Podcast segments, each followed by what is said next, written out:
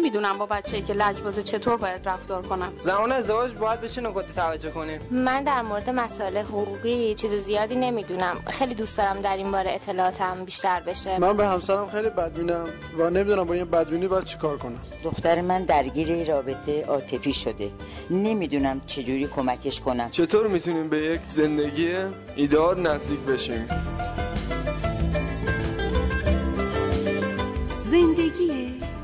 شیری.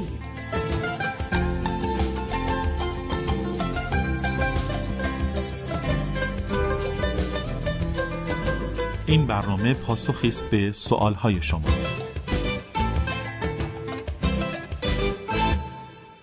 من دو بچه هفت و ده ساله دارم که خیلی با هم دعوا می‌کنن.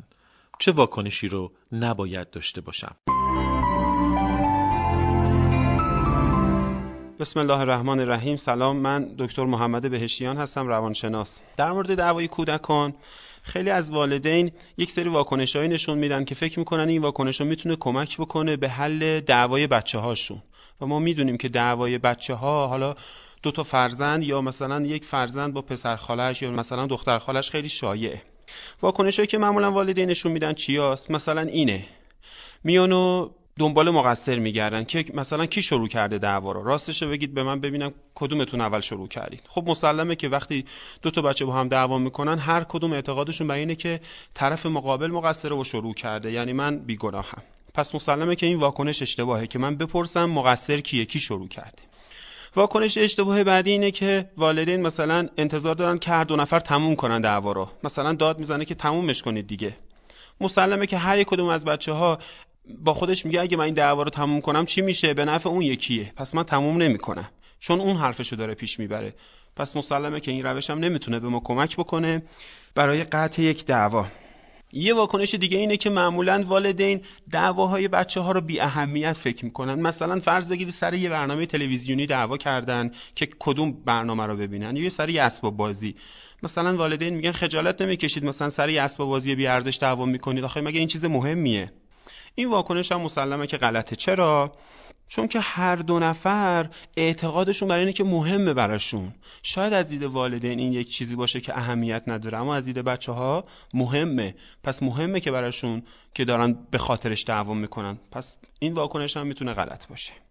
یه واکنش غلط دیگه چیه؟ اینه که اجازه نمیده بچه ها در مورد دعوا صحبت بکنن. فقط انتظار داره دعوا بلا فاصله تموم بشه که اینم واکنش غلطیه.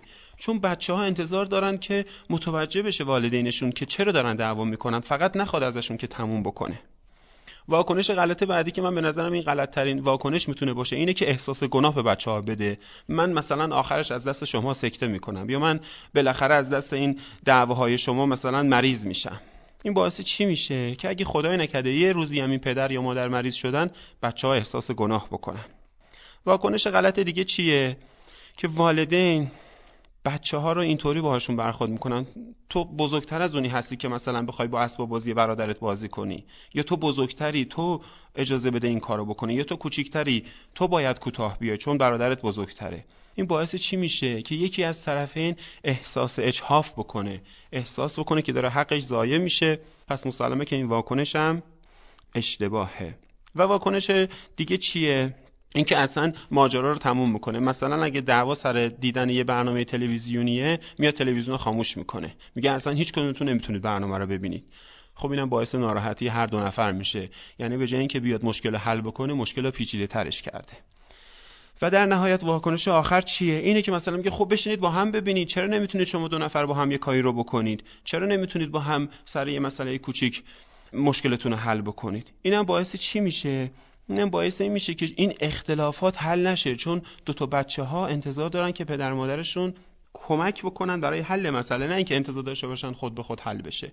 پس یادمون باشه بعضی از واکنش های ما برای دعواهای بچه ها نه تنها مشکل حل نمی‌کنه بلکه ممکنه کارو خرابتر بکنه. امیدوارم مطالبی که خدمتون گفتم راهگشا باشه. ممنونم. تا برنامه بعدی خدا نگهدار.